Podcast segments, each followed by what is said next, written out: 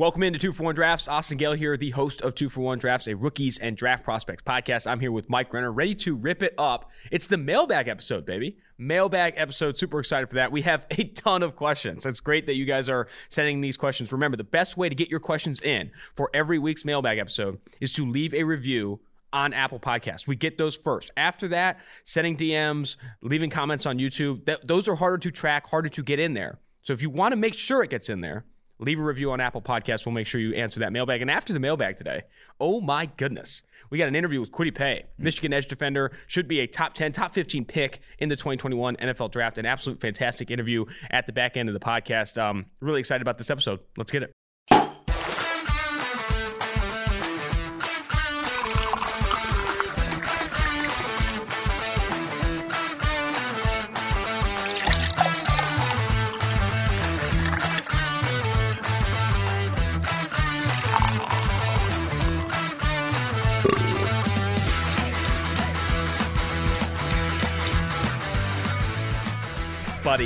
Buddy. I am stoked for this episode. We have a ton of mailbag questions.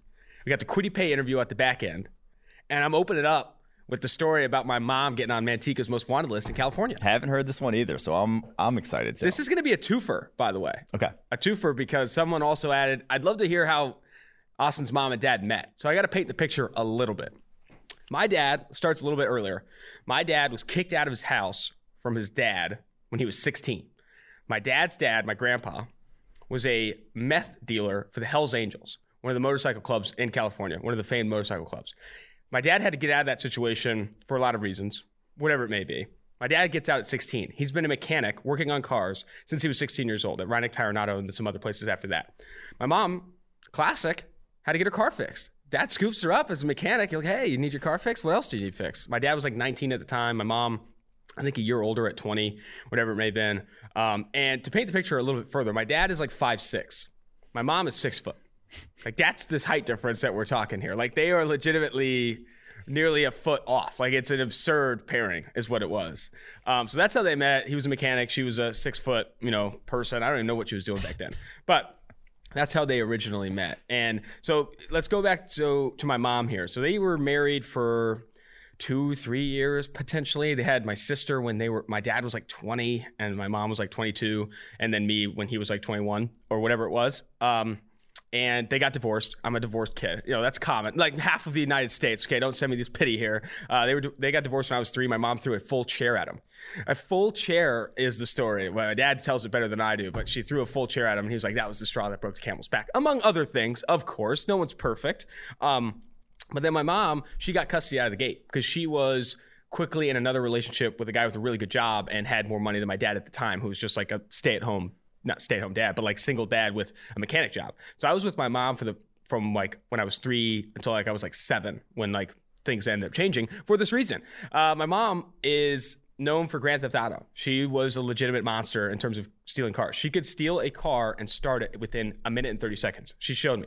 So if you have these cars in the, like Hondas and Toyotas in like the 90s, the car key to open the door and start the car between like a 90 Honda and a 90 Toyota to like a 99 was very similar. So she had a key ring of like 100 keys that like could open pretty much any car of that type. So if she saw any of those in the parking lot, wherever she was doing, she could just rip and roar, and go through all these cars. And she didn't steal them to joyride them necessarily. She stole them to sell them and strip them. But her final piece was the relationship she had with that guy who had a nice job that ended up not working out. It was just me, my sister, and her at the time, and we're like bouncing around like from hotel to hotel trying to find a place to stay and this kind of stuff. And then she, to kind of cap off her Grand Theft Auto, steals a U-Haul full of a bunch of stuff. And stealing a U-Haul is a little bit different because it's easier to spot. There's a stolen U-Haul compared to like stolen Honda Civic of the billion in the world. Yeah.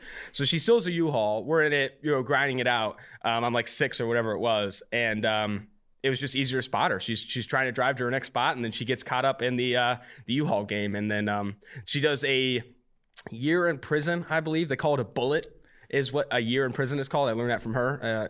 She did a year in prison in one of the only like women prisons in California, in Chowchilla, California. And she's lived there ever since, grinding it out in Chowchilla, California after she got out. So that was, that's the hope she's out the Grand Theft Auto game. She's out the Grand Theft Auto game, which is honestly, you know, really good. She could still steal a car. She showed me. She could freaking light a car. She could. Does she sometimes do it just to like get the rush and then get put back? I don't know that, though, but maybe she does. We don't talk a ton, but I do think that that's a possibility. But that is the extent of the most wanted story. It's a pretty damn good one though. She's a stud, an absolute stud. Some people have, you know, everyone has different skills. You know what I mean? Like I can shotgun a beer pretty quickly, pretty good at beer dye. My mom could probably steal your dad's car. Like, I don't know what to tell you, but that's where we're at on that. All right, let's go ahead now and dive into this mailbag here. We have to dive into this mailbag. I am super stoked because we get so many questions. And it really is. It's all like I was telling you before, we have to like emphasize to people because I get a lot of DMs on Twitter asking, and we said we're prioritizing reviews. So if you really want to get answered, and if we haven't answered yours and you send us a message on some platform, go leave a review. We will get to every single one of those at least. And so questions for next week. We already had to put some review questions, some DM questions, some YouTube comments for next week. Palbertson is one, you know, Soto Shuffle, D-Nail, ObserveMan24, Nick Z, Conrad, who Instagram DM'd me, Patrick Fessler. Like, we're going to get to those next week. I'm sorry. But for now, let's start with these ones, and we're going to kick it off with an absolute gem of a review. An absolute gem. Really, it was only a 4-star. Could be a 5-star. Here are his positives. And this guy has like... We're trying to change his mind to get him to make it a 5-star. This is by far the most informative and thorough podcast on the football podcast on the planet. Most comprehensive review of analytics of any podcast I've listened to. These are the positives, by the way. They are straight to the point and don't waste your time with senseless riffing. No filler material. They cover what they say they're going to cover. Don't lean on guests/third parties for content. All true. Intro is always a little cringe, but it's necessary. They're football nerds. Mike has the most punchable voice/face in podcasting. I've never heard that before.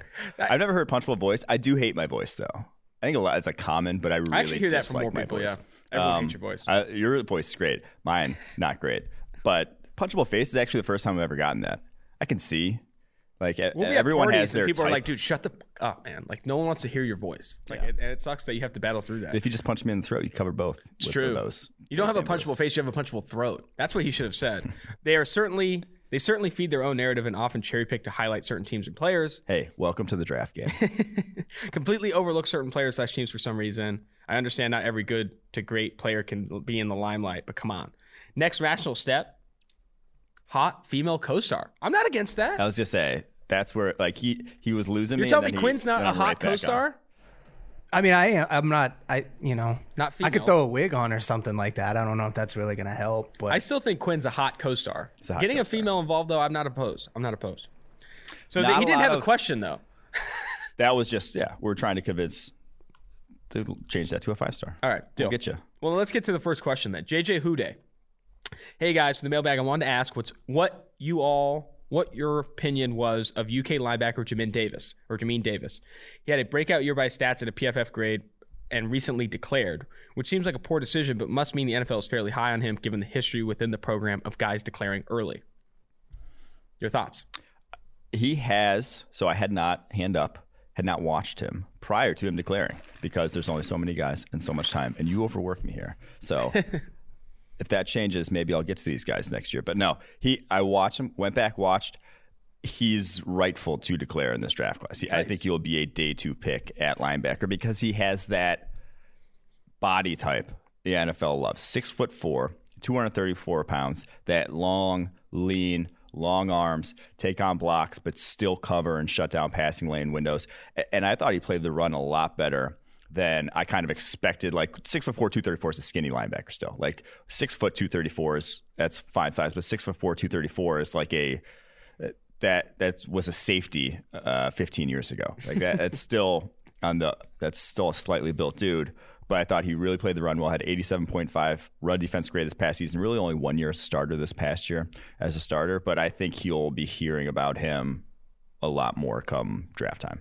From Slightly, mailbag question. What do you think of the 2 wide receiver prospects, George Pickens and Dominic Blaylock, who will be draft eligible next year coming out of Georgia? He also added, love the pod. And I think this is, when you ask questions about 2022 draft eligible players. That sometimes we'll probably push these questions to the following week so we can actually go back and watch some of these guys. And that's a big reason why we push this one. But going back and watching Pickens, I know Pickens is that big monster contested catch guy for Georgia. There's also that tight end on Georgia, that like true freshman guy. Dude, what is really that? Like that looks insane. He does not look human.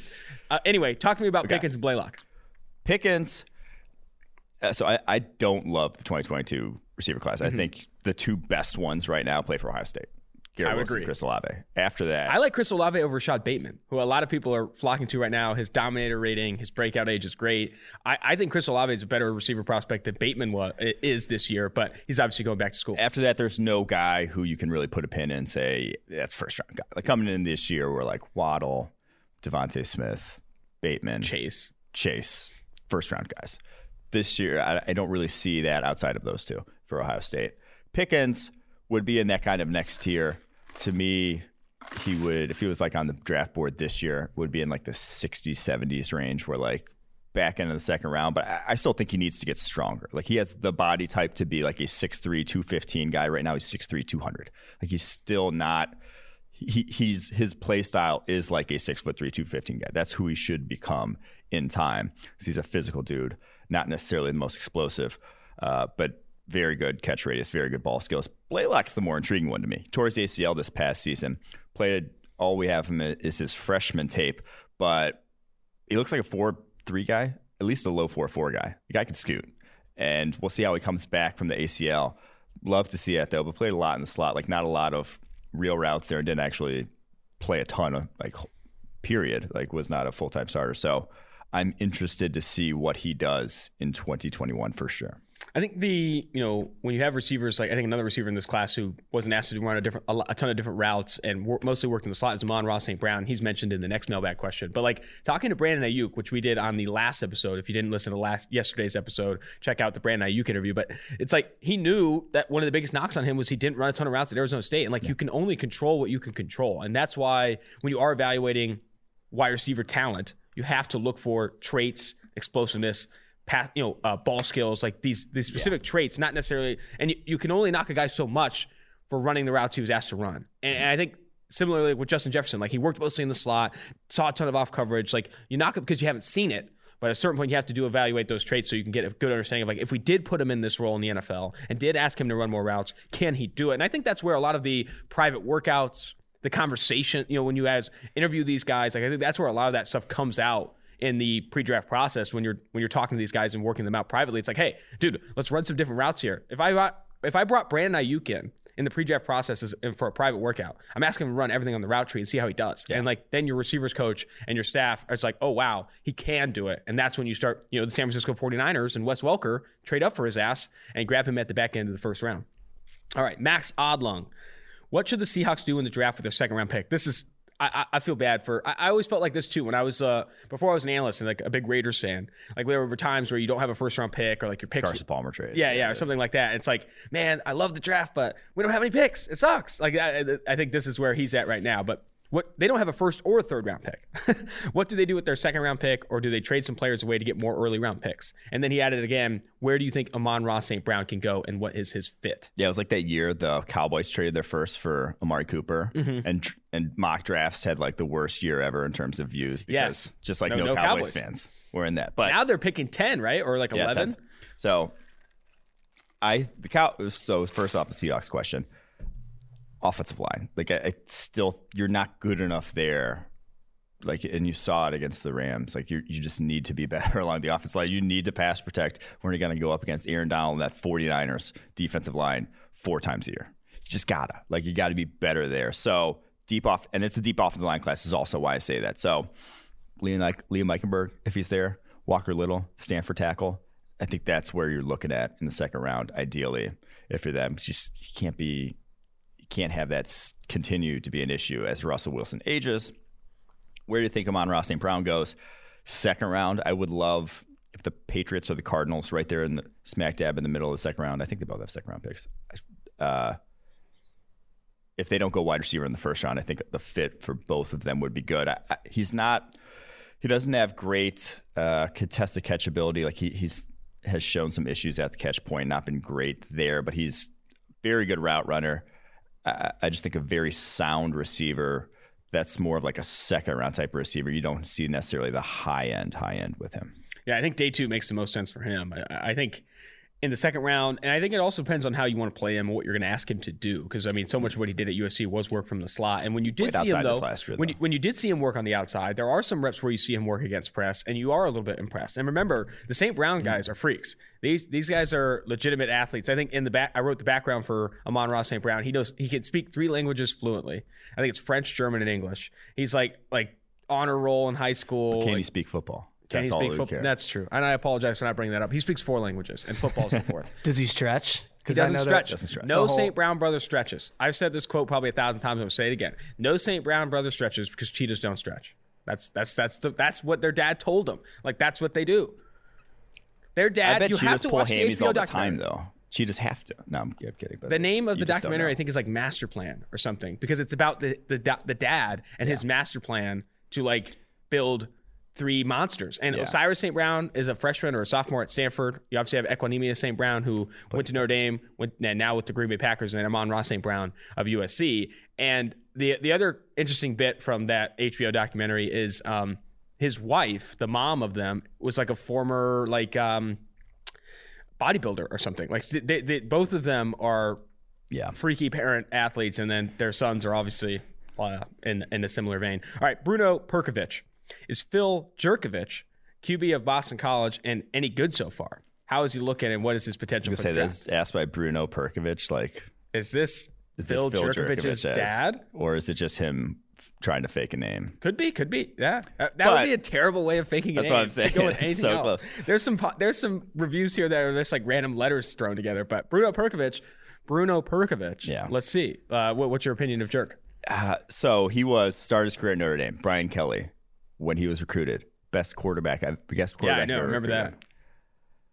I don't necessarily see why. Like, he's 6'5", 225, and kind of mobile for a guy that size. Usually you wouldn't expect him to be able to run, but he's not. It's not Trey Lance. He's not Justin Fields. He can't run like that. And he doesn't have the strong arms thing. Like, you would expect a 6'5" quarterback who's a highly touted recruit to have a cannon, and he really hasn't developed that whatsoever. Like, he's kind of got. Like, I think Mac Jones has a stronger arm than him, and that's kind of damning. So you're not going to draft him for that. And then on the football field, how he's actually played has not been great either. And now he doesn't have a ton of weapons at BC, but like, it overcome to some degree. Only 66.7 passing grade this past season. He's kind of not really even on the NFL radar, I'd say, at this point. Sadly. Do you think he goes by Jerk? I kind of like Jerk as a nickname for Phil Jurkovich. No? That'd be cool. Like, I'd go by that. I'd go by Jerk too. Yeah. Shaplito plays. Or Jerko? Jerko's actually cool. Pretty fire. Shaplito plays. Do you think the Titans go corner in the first round, or wide receiver, or insert your position? With Corey Davis probably leaving and Adoree Jackson underperforming, and both positions being so deep in this draft, pass rusher is a glaring hole, but I just don't see a big contributor worth a first. When you could get a player on day two of a similar skill set to develop. I think there are players with the first. I'll just say in this edge class, I think they will go in the first too, because, like we said, the guys who are 6'5" with 34+ inch arms that run 4.6s go in the first round. They don't go to pick whatever they're going to 55 or whatever they're going to have in the second round. They're going to go in the 20s where you're drafting this year. So that's where you got to find them. So I do still think edge is the best if you are. They have Christian Fulton there in kind of in tow at the cornerback position to take over for whomever ends up, moving on first. I know they have Khalif Raymond, who's a speed wide receiver, but I think adding some juice to that receiver position, like starting a guy who's like starting across from AJ Brown, could help too. Because Corey Davis was not that. Like, and with how much play action they run, like once you put in Khalif Raymond, they're like, oh, that guy's going to run deep. Like, it kind of is a tell. Getting a starter like that, like a Tylan Wallace in the second round, Kadarius Toney maybe in the first round, I think could also, if I'm going that route. Dude, Kadarius Toney and A.J. Brown? It'd be fun. Talk about some yak. That's what, like, I think that would, if, like I said, if we're not going to go defense here, that's where I'd roll. But realistically, you have here Tylan Wallace, too. I like him as a second-round guy. Like, I think he has really improved over his career at Oklahoma State. And, like, I was down on him compared to others early in the process, but, like, going back and watching him and knowing that he's going to be, like, the second round day two type of guy, like, I like Wallace as a value on day two because I like his ball skills. I think he's not like an elite separator, but he can create separation on the outside and, like, just wins down the football field. I like Wallace as, like, a day two option. I do too. Yes. He is not. I think everyone's calling him a day two because he's not, he himself is not necessarily a complete wide receiver. Like, you saw him get his, like, butt kicked at the line of scrimmage by Trey Brown of Oklahoma, who's 5'9", also, that if you look at the Tulsa game where they had those two big ass corners on the outside, like, he got bullied a bit. One at the catch point, like, great ball skills, but, like, wasn't separating at an elite rate. And I think that's where the concerns are and why maybe you're pushing him. But he does have some juice to him. So easy breezy. When ordering a beer with Sam Monson, does he say, well, objectively, Coors is superior to Miller? That's just what the numbers tell us. Because I think he says that a lot on the NFL podcast. I'll lead with this. Sam Monson doesn't drink. I've never seen him order a beer. Yeah, I haven't either. I don't think he drinks. Sam and Steve don't drink. I think maybe, like, right at the beginning of when I started at PFF, I saw him drink once, but not since. He's told me stories about, like, how he drank a ton as a kid and, like, doesn't do it anymore. In Ireland. But I will say, I really respect using your 5-star review question on a joke like that. I respect that. That's fair. That's very fair. And that would be on brand for him to choose the wrong beer also. Though. Sam and Steve don't drink, though. Steve definitely doesn't drink. I don't think he's never drank in the time I've been here. And I think it's because he has, like, 8 kids? Like, he's competing with Rivers in that regard? Yeah. I think he used to drink before he had kids. And then it's just like, once you have 5 or 6 kids, it's like a beer doesn't hit the same. Although it's like my brother had 2 kids and now he drinks every day. So I don't know. Okay. Maybe it affects different people. You know what I mean? Mm-hmm. You all cope in their own way. Steve also homeschools his kids. And I feel like you can't really drink when you're homeschooling kids. I don't know. Are they even school age? I don't know. Actually, I don't know what's going on there. It's a wild family. It's like a clown car in some ways. Ryan from Chicago. Like that one. What was that one show or that one movie? Like, Cheaper by the Dozen. Yeah. There you go. More expensive by the dozen though, because those kids. Larger by the dozen. That's a baker's dozen. I like it. All right. This is from the Apple Podcast review. Ryan from Chicago. 01. Have you guys watched Divine Diablo yet? Absolutely the best name in the draft. I would agree. Name alone should get him into day two. And honestly, I'm not going to counter that argument. We're going to have to put out our name big board, all name big board in this class. But before we do that, we have to have parameters because you have guys like Smoke Monday, who their name isn't actually Smoke, but they go by Smoke. He's not in the class. So. No, but I'm saying if you were going to build this out, you have to have set parameters. Like Greedy Williams, real Wap Fillier. Like his name's actually not Wap, but like if we're including, I think if it's a name that is on your official whatever page at your school, then deal. I think that's fair. So we'll put out that big board maybe in a couple weeks after the Senior Bowl. We'll do our official big board. So he said he hasn't seen him much and just want to see what you guys thought of him. His name's Ryan from Chicago in the review, but he's also named is Ryan Mack. Divine Diablo, massive safety, 6'3", 227. I had a good coverage grade this last year, but you're not playing him at safety at the NFL level. He's not that caliber of athlete. And honestly, like, he wasn't even that like special an athlete to be like, oh, he'd be a great coverage player for a linebacker. Like, I'm not necessarily sure I see that. Definitely a draftable prospect for sure, but he did not actually end up making the cut for our guide one. So probably not day two on name alone then. Maybe day three on name alone. Yeah. All right. Mailbag question here from Harris the Scout or Harry the Scout. Now that the Chargers hired Brandon Staley, what are the biggest needs on defense? Any ideal prospect fits? Love the pod. I think defensive line. If you go back and just watch their defense, how it was kind of schemed, it relied on the front four getting pressure. They were not going to blitz. They were going to drop into coverage, and they were going to keep everything in front of them. They didn't really give a shit about their linebackers. The linebackers were not their coverage players. It was everyone else. They didn't ask the linebackers to cover a lot of ground. But it worked because if you had to hold on to the ball and get to your check down, every once in a while, Aaron Donald was going to kick the shit out of the guard in 2.5 seconds and be in the quarterback's face. And that it wasn't going to get to his check down. And all of a sudden you're behind the sticks, and that's how they thrived. You have a guy in Joey Bosa there with the Chargers that can kind of do that. You don't have a second fiddle right now. Melvin Ingram's going to hit free agency. He's also kind of on the downside of his career. You got to keep that strength to strength. I'm of the opinion that you kick Jerry Tillery outside. And so the perfect prospect fit, in my opinion, Christian Barmore at 13. Let him wreak some havoc from the interior. Man. Let him be that guy that that interior pocket pusher. And I think Terry Tillery, from what we saw, was actually a lot better rushing the passer from the edge. He was so much better on the edge. I also think, though, in those games where he was performing well, he was going against a bad off the tackles. But even when he was just randomly kicked out there, mm-hmm. he looked better. Add Christian Barmore, then you got Joey Bosa, and you're probably going to lose Melvin Ingram in free agency. That, I think, is a really nice fit. We do need to have a talk about free agency at some point, though, because this year's free agency is going to be wild. Yeah.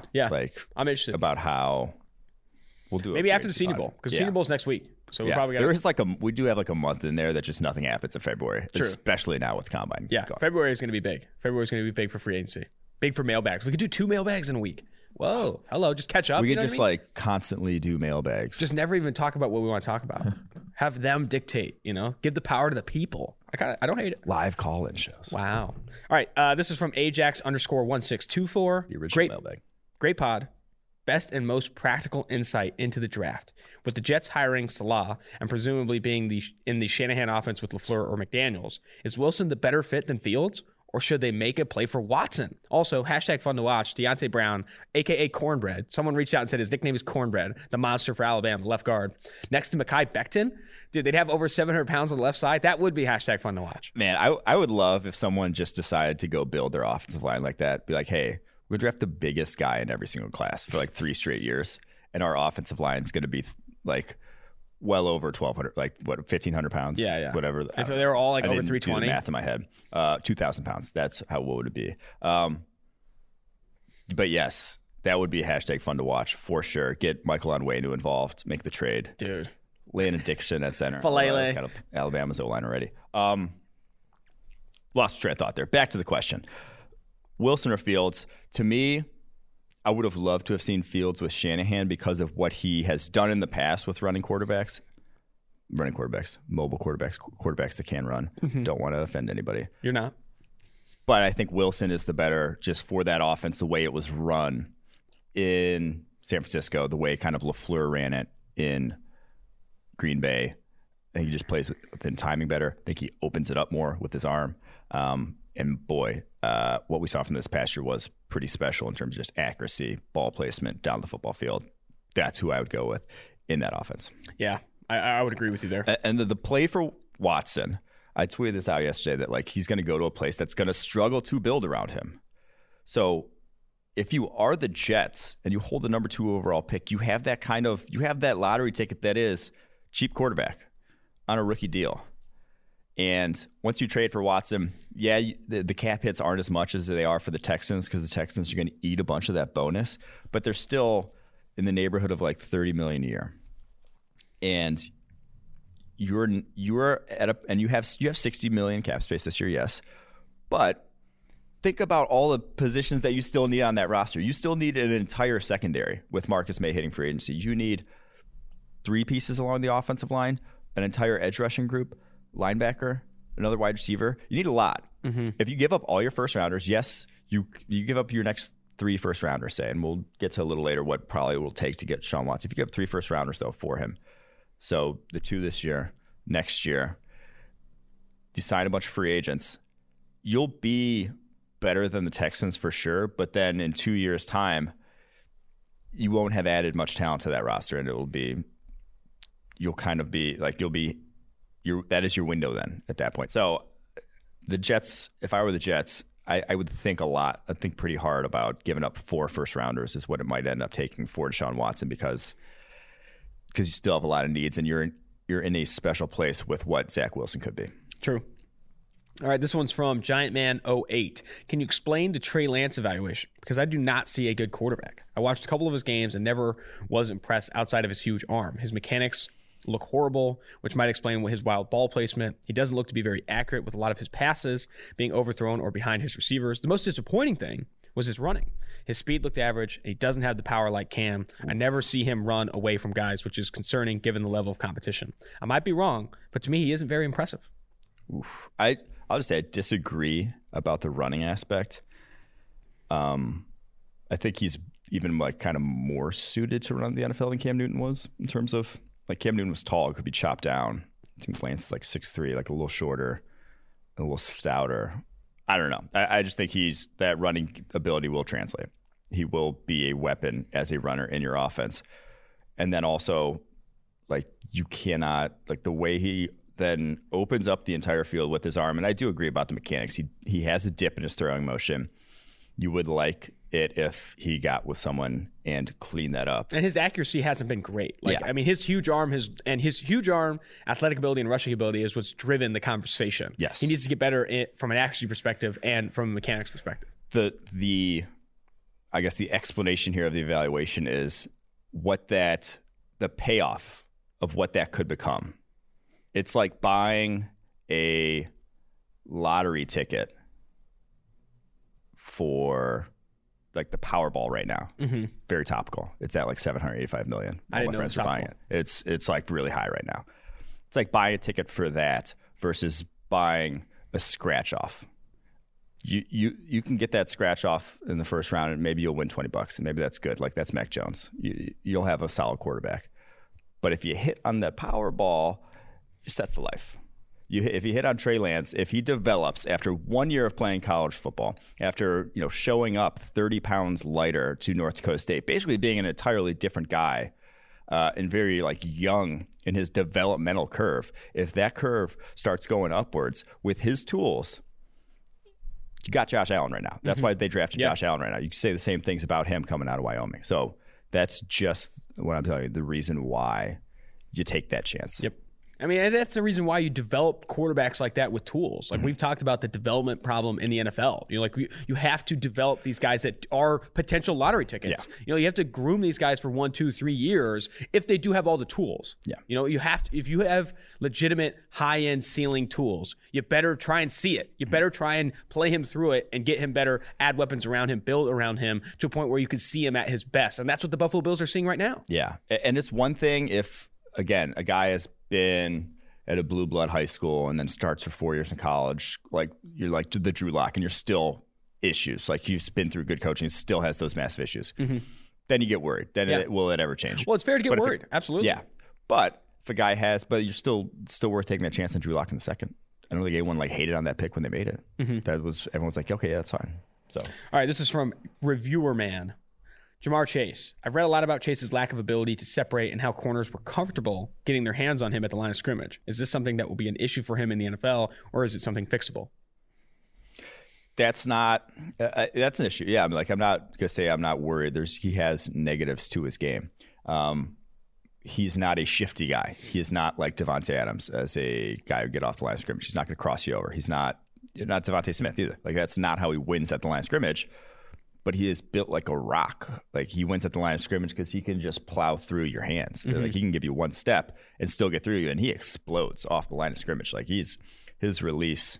If he could step on you, he's stacking you, and like then you're toast. You are not gonna reset. You're not gonna be able to play him at the catch point because he's too good there. So yes, it's an issue that he's not. He's not a necessarily complete physical specimen by any means in terms of how he gets off the line. But I think, like Julio Jones, same similar issues. Like he is not a guy that's going to completely shake you at the line of scrimmage, Julio Jones. But if you get stacked by Julio Jones, if you give him an inch, if you don't get a clean shot on him, you're toast. So I think a lot of guys will not even like you would worry about pressing him at all. He's one of those guys where like you worry about even trying to press him at the mm-hmm. NFL level. I mean, there are multiple ways to win at the line of scrimmage at the release. And Jamar Chase isn't Amari Cooper. He's not like giving people the buttery release and getting off. But what he does do is throw dudes off of him. Yeah. Like he is an absolute bully at the line of scrimmage. Like turn on the Alabama game. Like watch him against Trayvon Diggs. All routes, not just targets, all routes. Mm-hmm. Trayvon Diggs has to like hang on the dude to stay with him. Like hang on his jersey because he's just throwing him around the field. I think I like the... like the comparison to Julio Jones. He's not Julio Jones, but like Julio Jones doesn't shake people like Amari Cooper does at the line. What he does is win with physicality. I think Jamar Chase will do that as well. All right, from Alex Ernest. Love the podcast. Thank you all for the content. Love the pod. I've been really curious if you all think a QB needy team should trade for Jordan Love this offseason. What's your take? Please, God. Someone give up a first for him. Not a first. No one's trading a first for Jordan Love. Why not? It would actually... I feel like it would almost be worth more if you thought he was a first rounder last year. Now, the fact that he wasn't even the second string quarterback, obviously concerning. But Like, if you thought he was a first rounder last year, you knew he wasn't going to be good as a rookie. And now you have to pay him less if you trade a first rounder for him than you would your own first rounder because no signing bonus, whatever. That could be appealing. No, you're not going to get a first rounder for him. At that point, if you're the Packers, they'd be stupid to trade for him, to trade him away. Like, you made that investment. It shouldn't have changed your mind. You didn't think he was going to overtake Aaron Rodgers as a starter. So I think they'd be dumb to do it with already having put that investment in. But if they watched him and said, oh, shit, we fucked this up. We did not. We thought he'd be better than he was. Mm-hmm. And he stinks. Then by all means, go ahead and deal him. But yeah, Green Bay knows the most about him right now. Yeah. So if Green Bay is going to deal him, that's a red flag in and of itself. So I would not, if I was quarterback needy team, make a trade for Jordan Love. Because you call Green Bay right now and you say, hey, we're interested in Jordan Love. But, oh, we love Jordan Love. The only reason we kept him as third string is we wanted to protect him from COVID, protect him from everyone, protect him from the world. But if he's actually not playing that well or whatever it means, I mean, they're not going to tell that. They're going to bluff their whole way through it. Yeah. All right. This is from OG Capital, money sign. The review is great analysis and an underrated Dynasty podcast. I don't play Dynasty football, but I do respect that if you do play Dynasty fantasy, you draft rookies every year, right? And I think if you are listening to... No, I think you just like draft anyone every year. Oh, really? Like you can just... But you have like a team that stays year over year. Yeah, well, that's a keeper league. I think you're high. Dynasty is where your team stays put. And then the only players that you're drafting are rookies.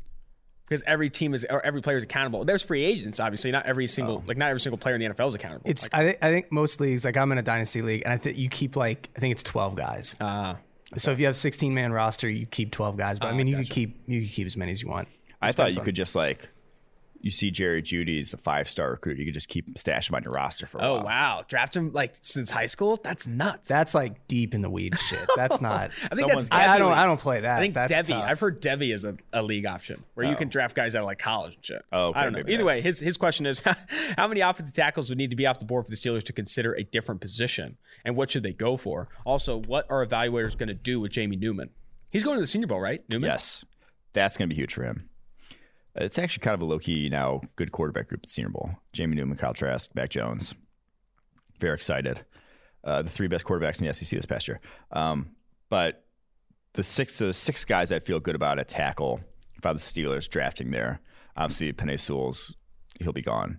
Rashawn Slater, Christian Darrisaw, likely gone. At that point, Tevin Jenkins, Oklahoma State, Samuel Cosmi, Texas, Alex Leatherwood, Alabama. If you drafted them there, middle or later in the first round, I'm not going to argue. That's you need a tackle. You need better pass protection in the future. It's one of your few, quote unquote, needs on that roster. I wouldn't want to pigeonhole myself into either. I think the one guy I'd feel like very good if he was there is Christian Darrisaw. Would love Tevin Jenkins, Samuel Cosmi, Alex Leatherwood. It's kind of like you'd have to talk me into it a little bit. But if that's where you're going to go, 6 would have to be off the board for me to just be like, no, I'm not going to draft tackle at all.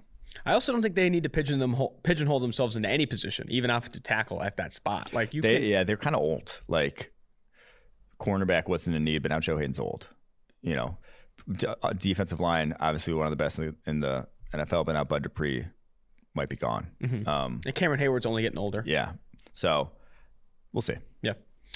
From Will Rich _116, wide receiver one question: does it feel like people are overrating Devontae Smith? Yes, because he's produced at a high level more recently than Jamar Chase. Obviously, you guys have fallen into this trap. You haven't fallen into this trap, but people, I imagine it's mostly for clicks, have shot Smith above Chase on some public mocks and boards. Is the gap that is the gap that close, or is evaluators being short-sighted with recency bias? It feels obvious to me that Chase put up elite numbers as a sophomore with Jefferson on the field, while Smith didn't do as well with Waddle on the field and is 1 year older. I agree. I do think some people are overrating Devontae Smith. And we'll talk about this maybe in February or something, but Dane Brugler, one of the more respected draft analysts, guy we've had on the podcast multiple times, came out with his draft board today. He has Chase at 3, I think, and then Devontae Smith at 7 and Waddle at 8. We have Chase's wide receiver 1, and then Waddle and Smith at 7 and 8, respectively. Like, I do think some people, like, we'll tweet out mock drafts from the main account on PFF, and if Devontae Smith isn't drafted inside the top 3, they're like, oh my God, are you guys idiots? Are you guys stupid? He's obviously the best receiver in this class. Benjamin Solak of the Draft Network didn't get as much heat for this. When I say the highest I draft him is 6, people are in my mentions wanting to kill me.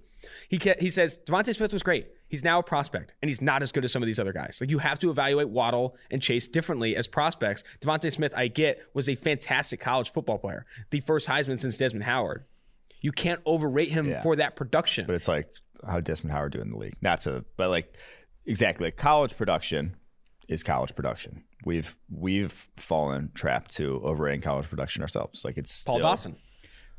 It's still what you did on a college football field, and then the role you had in that offense.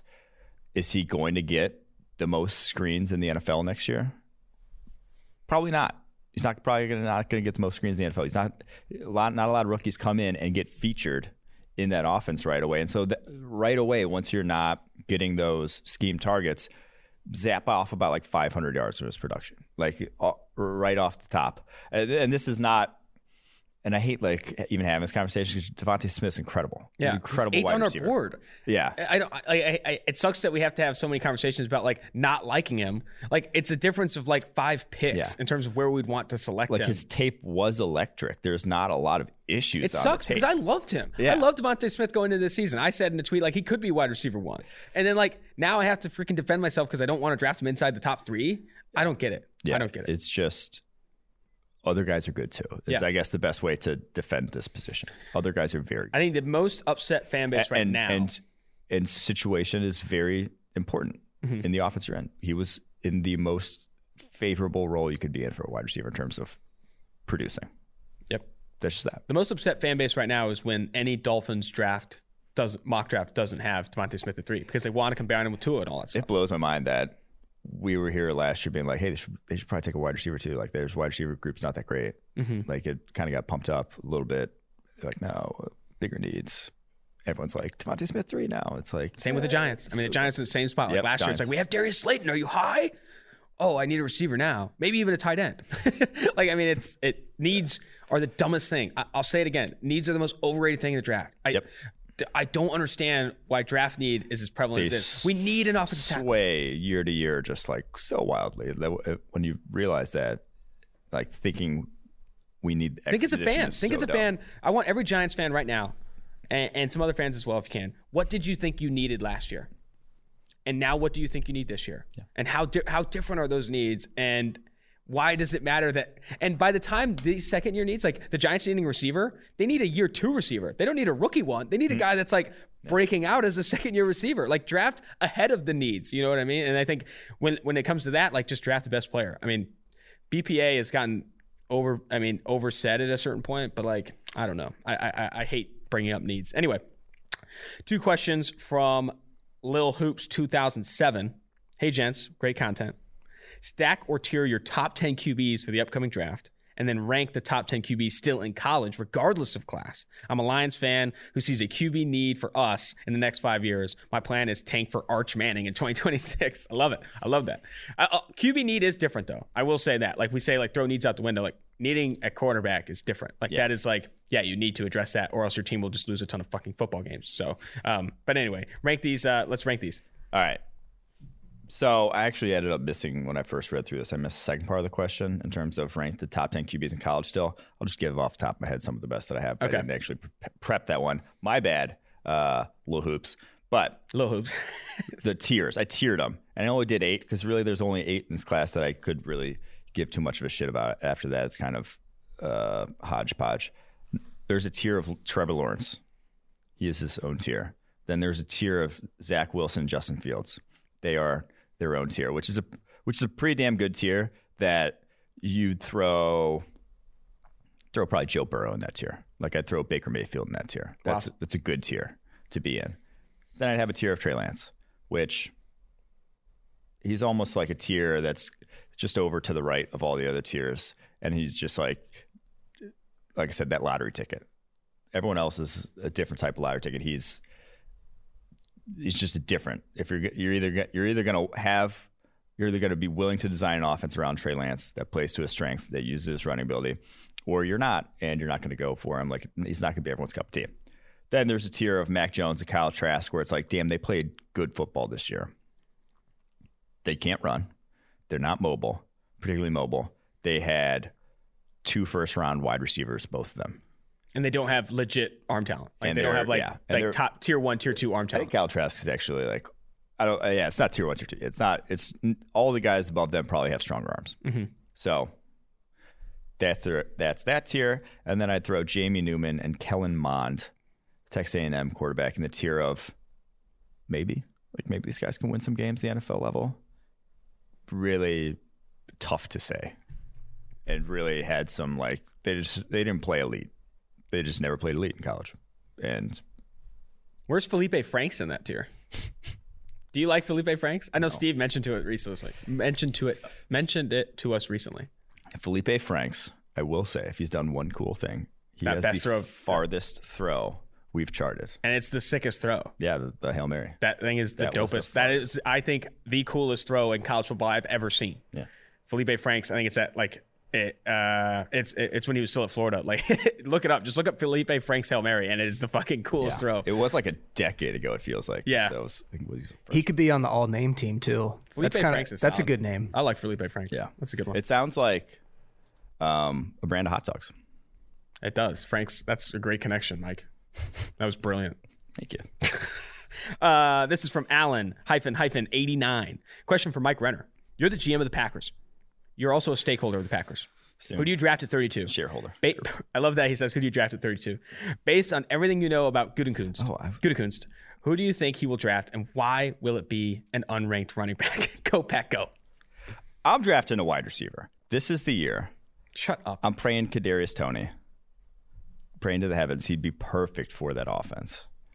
I mean, we talked about Brandon Ayuk being perfect for San Francisco last year. Kadarius Toney's like Brandon Ayuk on steroids in terms of what he could do physically.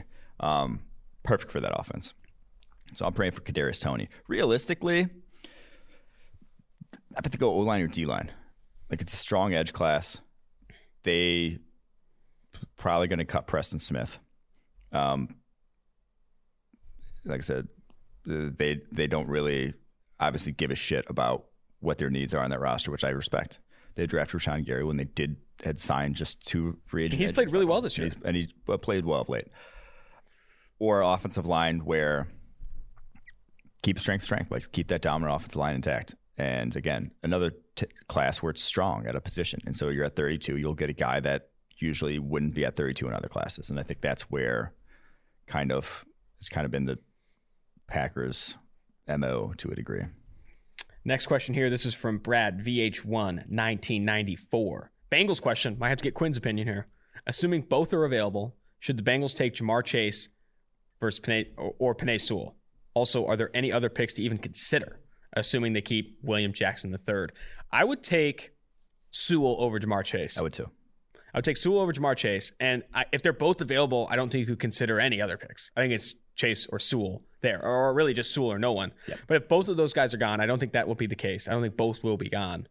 I think you have to trade back. I think there's opportunities to trade back there because there's going to be quarterbacks left on the board. Like, yes. I hate beating a dead horse, but like, if they're picking at 5 and one of the top 3 quarterbacks still hasn't been picked, that pick is more valuable than if all 3 are gone, or even Trey Lance is gone as well. Like, I'm sorry. Like, try and get more value out of that pick. The Bengals aren't a Penei Sewell away from going to the postseason or deep in the postseason.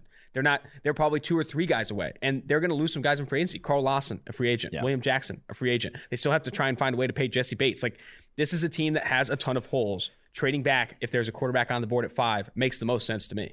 Yes, and I think the best way to look at this would be Penei Sewell. I'm on board with because he's that level of safety, you know, kind of like Chase Young last year. You just know you're getting elite play. Like, there's no risk.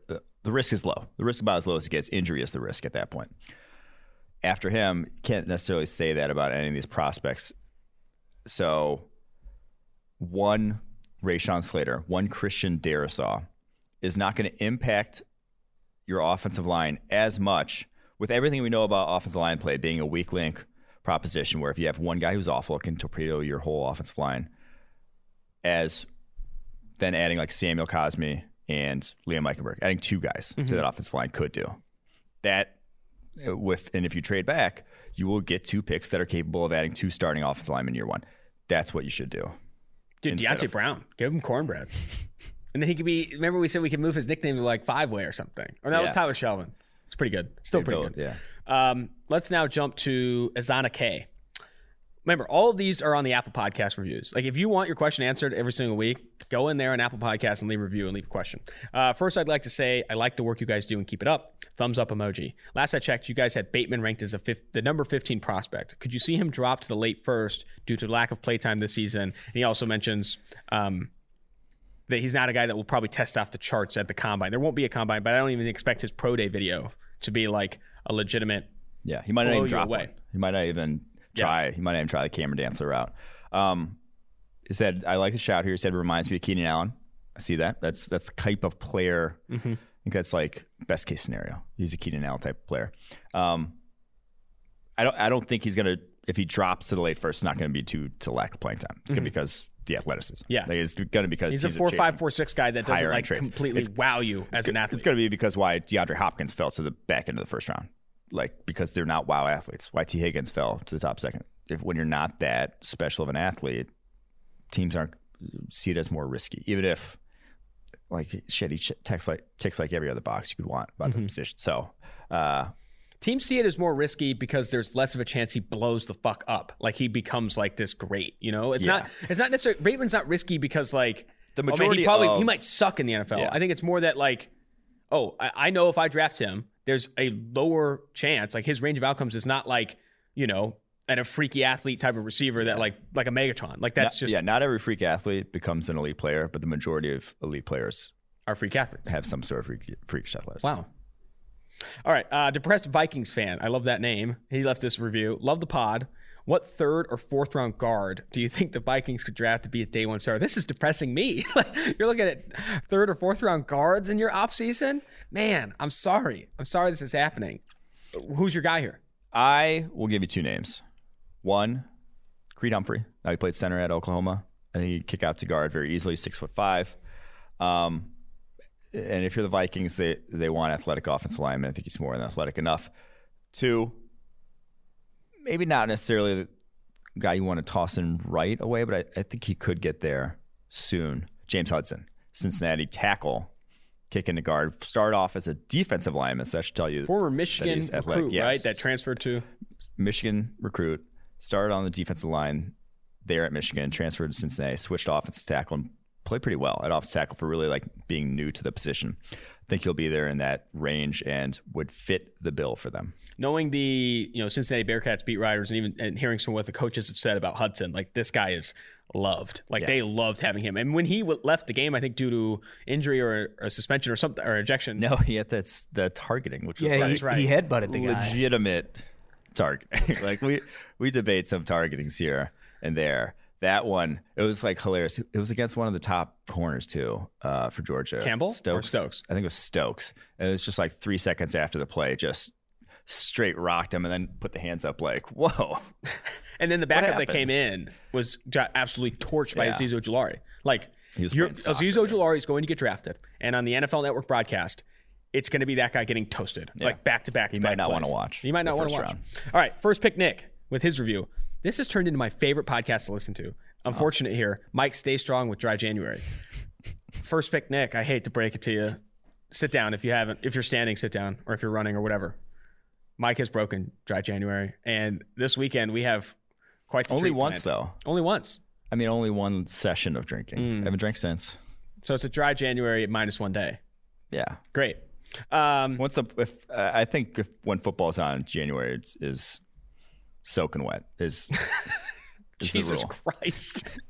Soaking wet, my God. All right, let's get to freaking first pick Nick's question. Let's say the top four QBs and top two corners are gone at 9 for the Broncos. Where could you see them going? Could they add another weapon in Waddle or Pitts, or maybe offensive line? Love to know your thoughts, man. No one more weapon's gonna flip the light on for Drew Lock if that's your plan. So I don't think that's, it's kind of like what we said with Mitch Trubisky last year. Like the Bears don't need any more offense. Like you're getting diminishing returns there. It's just either Trubisky's going to figure it out or he's not. Either Lock's going to figure it out with how many weapons they got or he's not. Where I could going offensively is offensive tackle. Jawan James now hasn't like played in 2 years, right? Like they signed him and he's just done nothing and has a pretty big contract and he's 30 years old now and you have no clue what you're going to get when he comes back. So I could see that, and obviously like you could have somebody who starts on the interior and then kicks out to tackle in time if Jawan James does come back and play. I could also see Michael Parsons. It would be interesting to me. Mm-hmm. Michael Parsons, Vic Fangio, think back to his 49ers days. Patrick Willis, Navarro Bowman. Could be fun. I think, and Parsons, in my opinion, would be, he's the type of linebacker that'd be worthy of a top 10 pick.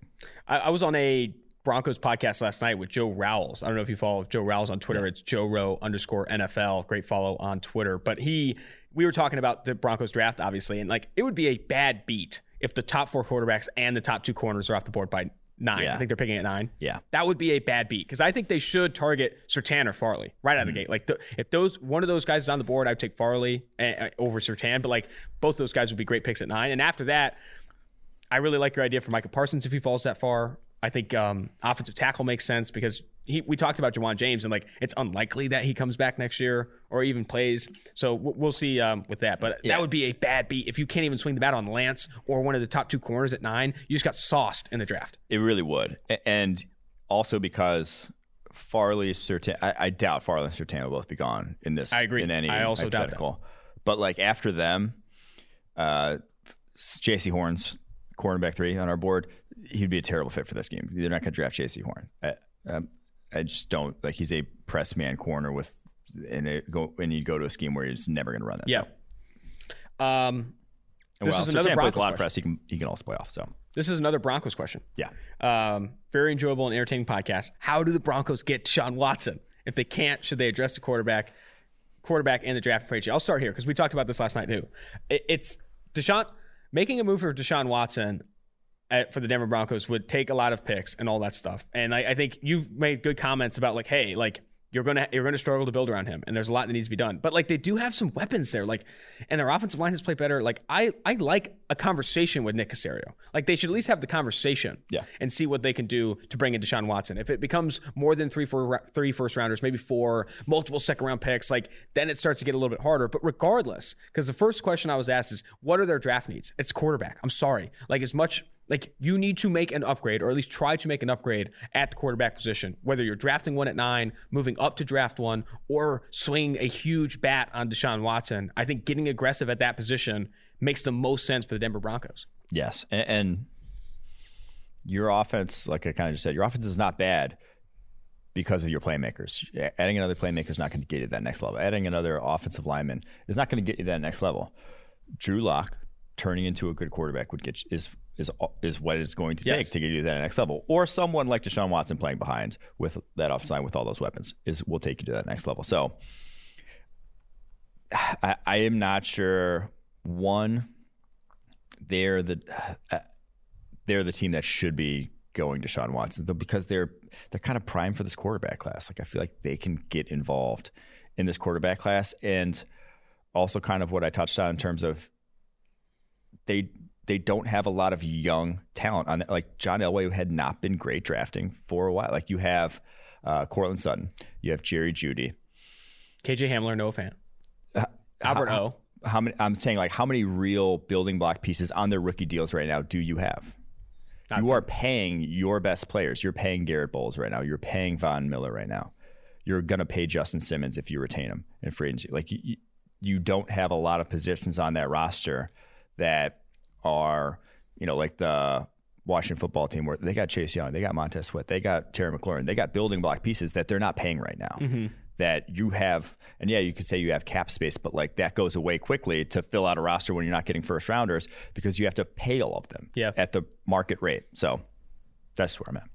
Makes sense. It's an interesting situation for Denver, man. Like I'm crossing your fingers and hoping Drew Lock takes a Josh Allen like leap is just a tough one. Like you are playing your way into next year's quarterback class. If that's if you're doing that, like you're either going to be drafting inside the top 3 next year, or you see a Drew Lock significant. But that they're not, because like Vic Fangio's too good a coach, in my opinion. Yeah, that's fair. Like, I definitely don't think Fangio should be on the hot seat. Like if anyone should be on the hot seat, it's the quarterback. Like he is the one. Well, I mean, the person who was on the hot seat is gone now. John Elway was the one who should have been. Well, he's actually in a bigger role. Yeah. He failed upwards. All right. 2 more questions left on the mailbag episode, and then we'll jump to the Kwity Paye interview. This one's from Is Ninja. What team will pull the trigger on Kyle Pitts out of nowhere in the top 10? Carolina was a name that came to mind. I mean, Carolina was a team that came to mind that maybe could pull the trigger on Pitts. Cowboys, too. They never lack flash. They don't underestimate Jerry's want for the splash. That was who I mocked them in my first mock draft for 2021. And I did it when they were picking number 5, and Cowboys fans were pissed. And they've come around. Like they like Pitts, they are coming around. They've come around to Kyle Pitts, and I'm like, you should, because he's fucking awesome. Mm-hmm. Like he's that offense. The way to win in the NFL, what we see in the past few years, the most unstoppable offense wins the most games usually. I've heard some comparisons to Colin Johnson. What's your take on that? Like, yes, Jesus Christ, yeah, I've heard those comparisons too. I wholeheartedly disagree with them. But if you have the most dominant offense in the NFL, and yes, you have to get better defensively. You can't have if you have as bad a defense as they had, you're probably still not going to win a Super Bowl. You got to get better on that side of the ball. But Pitts is a game changer. Not a lot of pure game changers in this defensive class. You can fill out your defense rounds 2, rounds 3, rounds 4. If you had Kyle Pitts and you keep Dak Prescott, you have a top 3 offense next year. What about Philly? For Kyle Pitts? At 6. It's like putting more lipstick on a pig there with Wentz.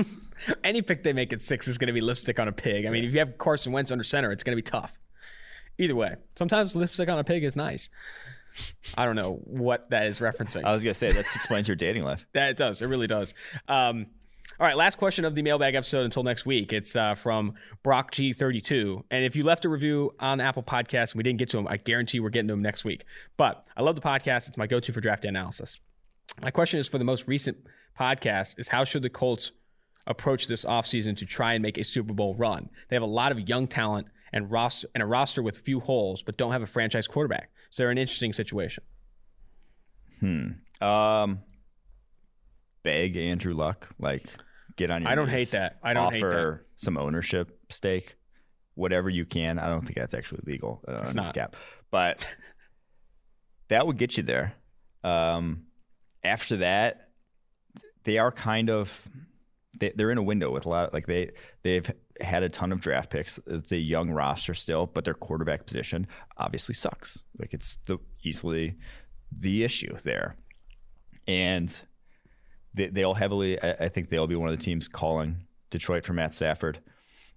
I think they should. After that, I'm not sure I'd want any of the other guys who may be available for trade. Carr, Jimmy G, Dak, Wentz. I don't think that's getting me necessarily over the hump. Dak, possibly. Mm-hmm. But I hope we see a tag and trade for Dak, because the content would just be chef's freaking kiss. It'd be so fantastic. I don't think Dallas, that was floating when Dallas was like 4 or 5. Now at 10, they're not going to get their guy QB otherwise. So last resort. But not if they tag and trade to like some, you mentioned this before. Not if they tag and trade someone who's drafted in the top 3. I guess, yeah, true, if someone wants it. But Cam Jameis. If I'm going, honestly, Cam, almost, I don't want to say he wasn't great this year. No, but he didn't look like he had completely fallen off, like he couldn't play whatsoever. And we saw how bad Tom Brady was last year in a same situation with no one to throw to, and then how good he was when he did have someone to throw to. I think Cam could be an interesting, if I'm going to kick the tires anywhere, and especially because he got a monster O-line. Even without Anthony Costanzo, one of the best offensive lines in the NFL still. And you got Jonathan Taylor back there. You'll have a dominant running game if you add a running threat at the quarterback position. I've got a name for you. So Sam Darnold. Whew, I don't know. He's not taking them to the postseason maybe, but like Frank Reich, the quarterback whisperer, I don't hate it. I don't hate it. If like you can't make a power play for Stafford or Cam. Honestly, I think Cam would be my best bet there because you keep the flexibility, keep your picks. That's who I would go if I was the Colts. Fair enough. Fair enough. That's going to do it for the mailbag episode now. Let's go ahead and jump to the Kwity Paye interview. PFF and Action Pro are teaming up. Subscribe to PFF's Elite Annual subscription using promo code ACTION to receive a year of Elite subscription access and 1 year, 365 days of Action Pro subscription access for just $199.99. Action Pro is Action Network's premium subscription offering tailor-made to make avid and new bettors better. This is a limited time offer that is currently only made available now through the Super Bowl. This offer only applies to first-time Elite Annual subscribers. In these uncertain times, life is full of questions. Like, when should I start thinking about life insurance? But however difficult these questions may be, Western and Southern can help you answer them. Backed by over 130 years of experience, together we can look ahead to leave the unknown behind. Western and Southern Financial Group, life insurance, retirement, and investments. Compensated endorser, products issued by member companies of Western and Southern Financial Group, Cincinnati, Ohio. Joining the 241 Drafts podcast is none other than Michigan edge defender, or I guess former Michigan edge defender, Kwity Paye, projected to be one of the first-round picks in the 2021 NFL Draft. A Rhode Island native, now working out in Arizona with Exos. Kwity, it's great to have you on the show. Thank you for having me. Of course, man. I've been excited to talk to you for a while now. I mean, your background, that's where I want to start. Your background is insane. To give you a little kind of context, I work on the draft guide here at PFF, and I look at, you know, prospect backgrounds and those things. Obviously born, I think, in Guinea, correct? And then moved to Rhode Island as – how old were you when you moved to Rhode Island? Maybe like 6 months, I would say. Oh, my goodness. So moved to Rhode Island at 6 months old, and then you didn't pick up a football until what, high school, or was it a little bit before that? No, so actually, my first sport was track, but then, soon, right after that, when I was, maybe, 8 or whatever, that's when we started playing football. Gotcha. And then you played running back in high school at Rhode Island. You were listed as a 3-star recruit coming out, but played bulk majority running back in high school. Talk to me about that. How fun was that? So, growing up, everyone always told me, oh, no, you're too big to play halfback and whatnot. So I always idolized Brandon Jennings from the Giants. I'm like, man, he's 6'2" and he's towing the rock. So, man, I was trying to be just like him. But yeah, I played running back all the way up until freshman year of high school. I was safety and running back. And then sophomore year, I strictly played defensive end, and that was my first year ever playing D-line. And then junior year, that's when I started playing both sides of the ball. And then senior year, that's when I majority of my playing time was halfback. Gotcha, man. And how big were you then? I know right now listed at what, 6'4", 272 is where you see where you're listed mostly. But how big were you in high school? Yeah. In high school, I was real lean. You know, when I came out, I was 230, 240 ish.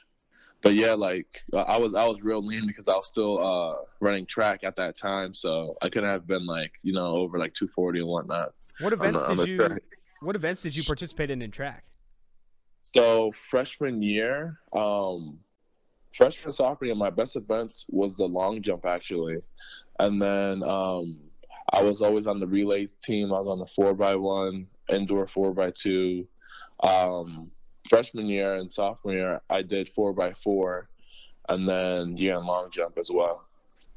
And so when did you, kind of first realize, because I know you were heavily recruited. I know Harbaugh was big on getting you to Michigan, but when did you first realize, because you weren't a 5-star recruit, you weren't this decorated prospect like some of these other guys, just a 3-star recruit. When did you realize that, playing college ball and then potentially even going to the NFL was a legitimate opportunity for you? You had a realistic chance to make that happen. Yeah. So for me, I would say after my sophomore year, because my sophomore year we had a senior on our team named Lee Moses, who was going to UMass on the full ride, and the UMass recruit came to see one of his games, and there's a play in that one game, I have it on my sophomore film, where we're on their 20-yard line and the halfback gets a play and he bursts up the middle and he's gone, and I hawk him down, I chase him down, and I make him fumble on the 1-yard line, and then we recover the ball. And from there he was like, man, a defensive end chasing someone down all the way down the field 80 yards, and he had a 20-yard head start on me too, and I ended up catching him and then making him fumble. But then after that, that's when I started getting looks, and my recruiting started to go up. Yeah, man. Let's go ahead and jump now to kind of your collegiate career at Michigan. I know you originally committed to Boston College and then flipped to play at Michigan there for 4 years. And looking at these past two seasons, graded really, really well from PFF, had the highest pass rushing grade we've seen from you this past season at 87.1. This season had to have been nuts with COVID-19 impacting everything, an abbreviated offseason. Talk to me about some of the challenges that Michigan and you yourself went through just trying to suit up every single week, let alone play at a high level and improve your draft stock and try and get into the NFL. Yeah. So now, first off, they canceled our season. So it was kind of tough for us, me coming back, wanting to play. I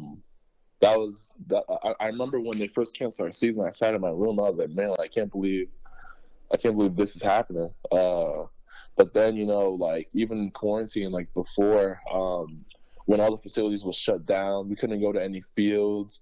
We couldn't go to any gyms. We couldn't go anywhere. So me and my roommate was really doing anything that we could to work out. You know, we were putting gloves on and we were going to playgrounds doing pull-ups, and we were hitting the hills and all the field work that we can do to probably prepare us for the season. Was doing anything that we could. But you know, this season was just kind of unfortunate with everything going on. Yeah, it was just a weird year for everybody. Let's talk about your teammate or former teammate Aiden Hutchinson, who was expected to potentially enter the 2021 NFL draft, decided to go back to Ann Arbor to play at Michigan. You guys were the dynamic duo there, two of the best edge defenders really the program has seen in recent years. Rashawn Gary's in that loop. Reese Hurst, one of the better defensive linemen that's come out of Michigan of late. But talk to me about your relationship with him and how much you guys made each other better, the competition between you two in practice and every single game. Man, Aiden's a real dog, man. Like, in practice, like, he would hate to lose any rep. And if you were to lose that rep, he'd make sure he'd watch it 100 times to make sure he won't lose that rep again.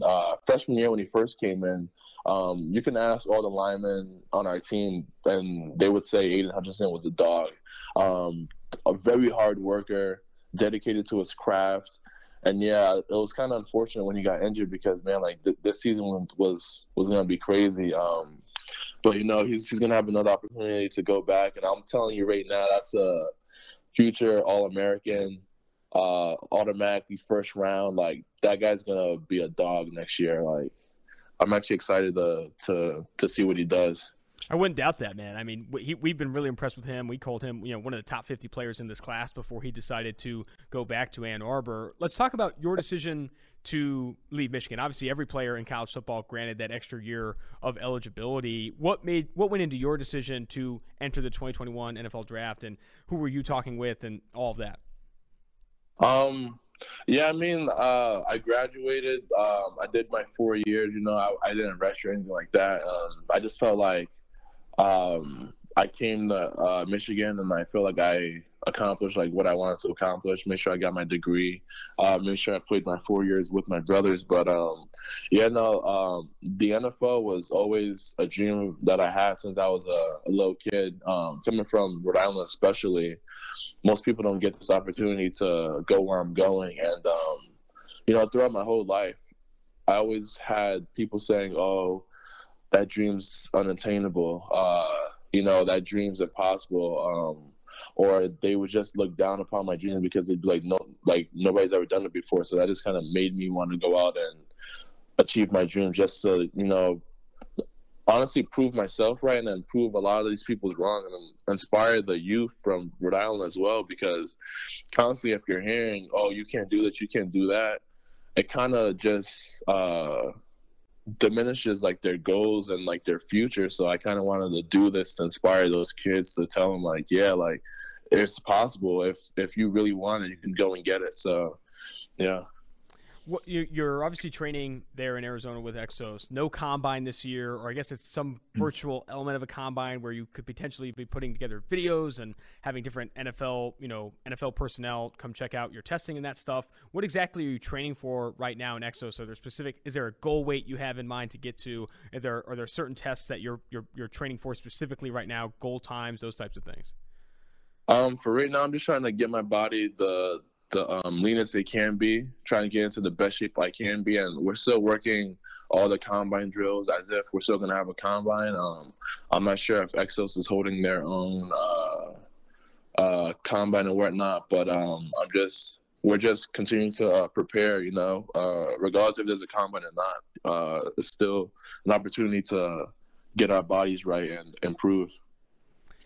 Going back to kind of your play at Michigan, I want to talk about, you know, what goes into your preparation every single week. I always find it fascinating, specifically with edge defender, cornerback, tackle, those types of positions where you have to train for your opposition. You have to watch film on your opposition and get an understanding of what moves work, what moves don't, how you can beat the opposition.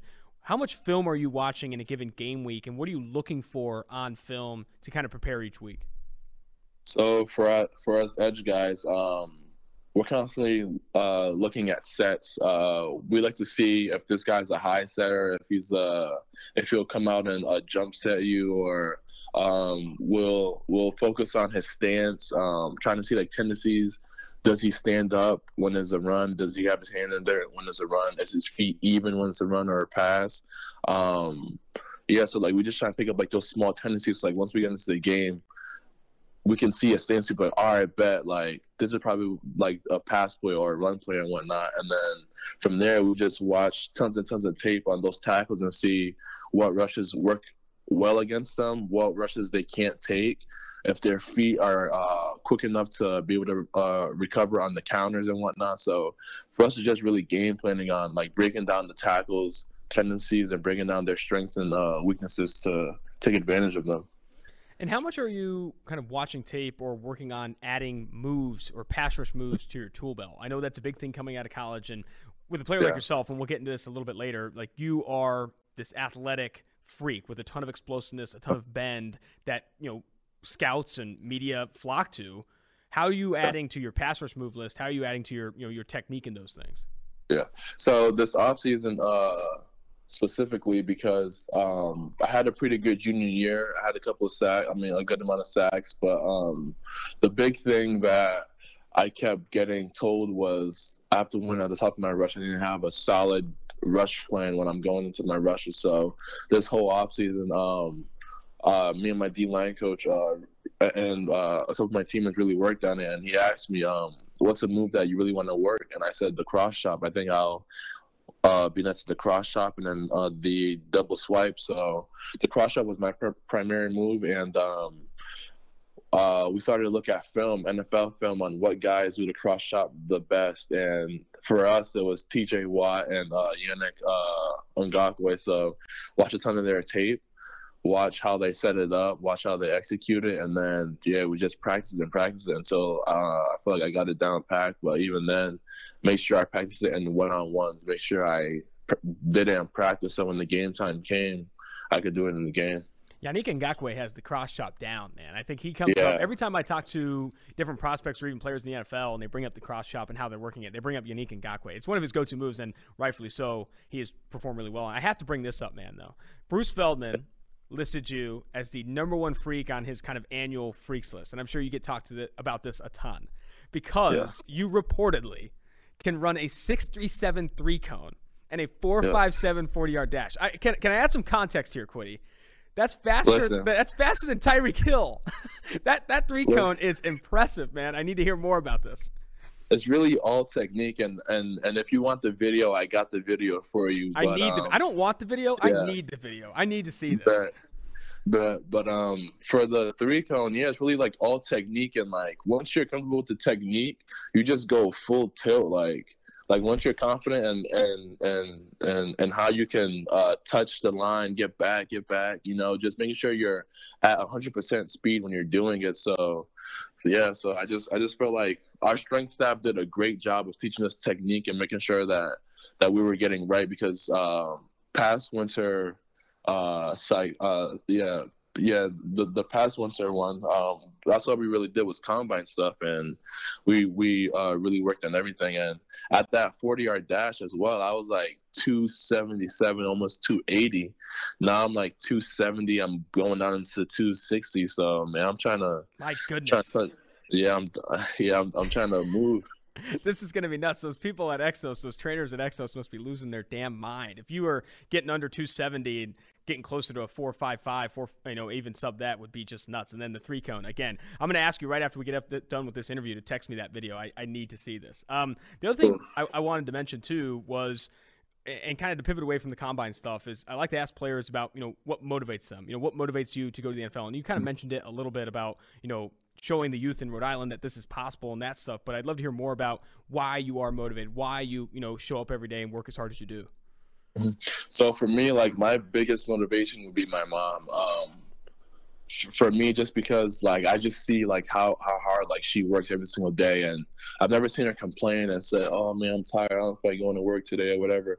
Even when I begged her to send me to a private school that was way out of our budget, my mom made it happen. You know, she picked up a second job. She picked up part-time work, and she did anything that she could to make sure that she could send me to that school. On top of that,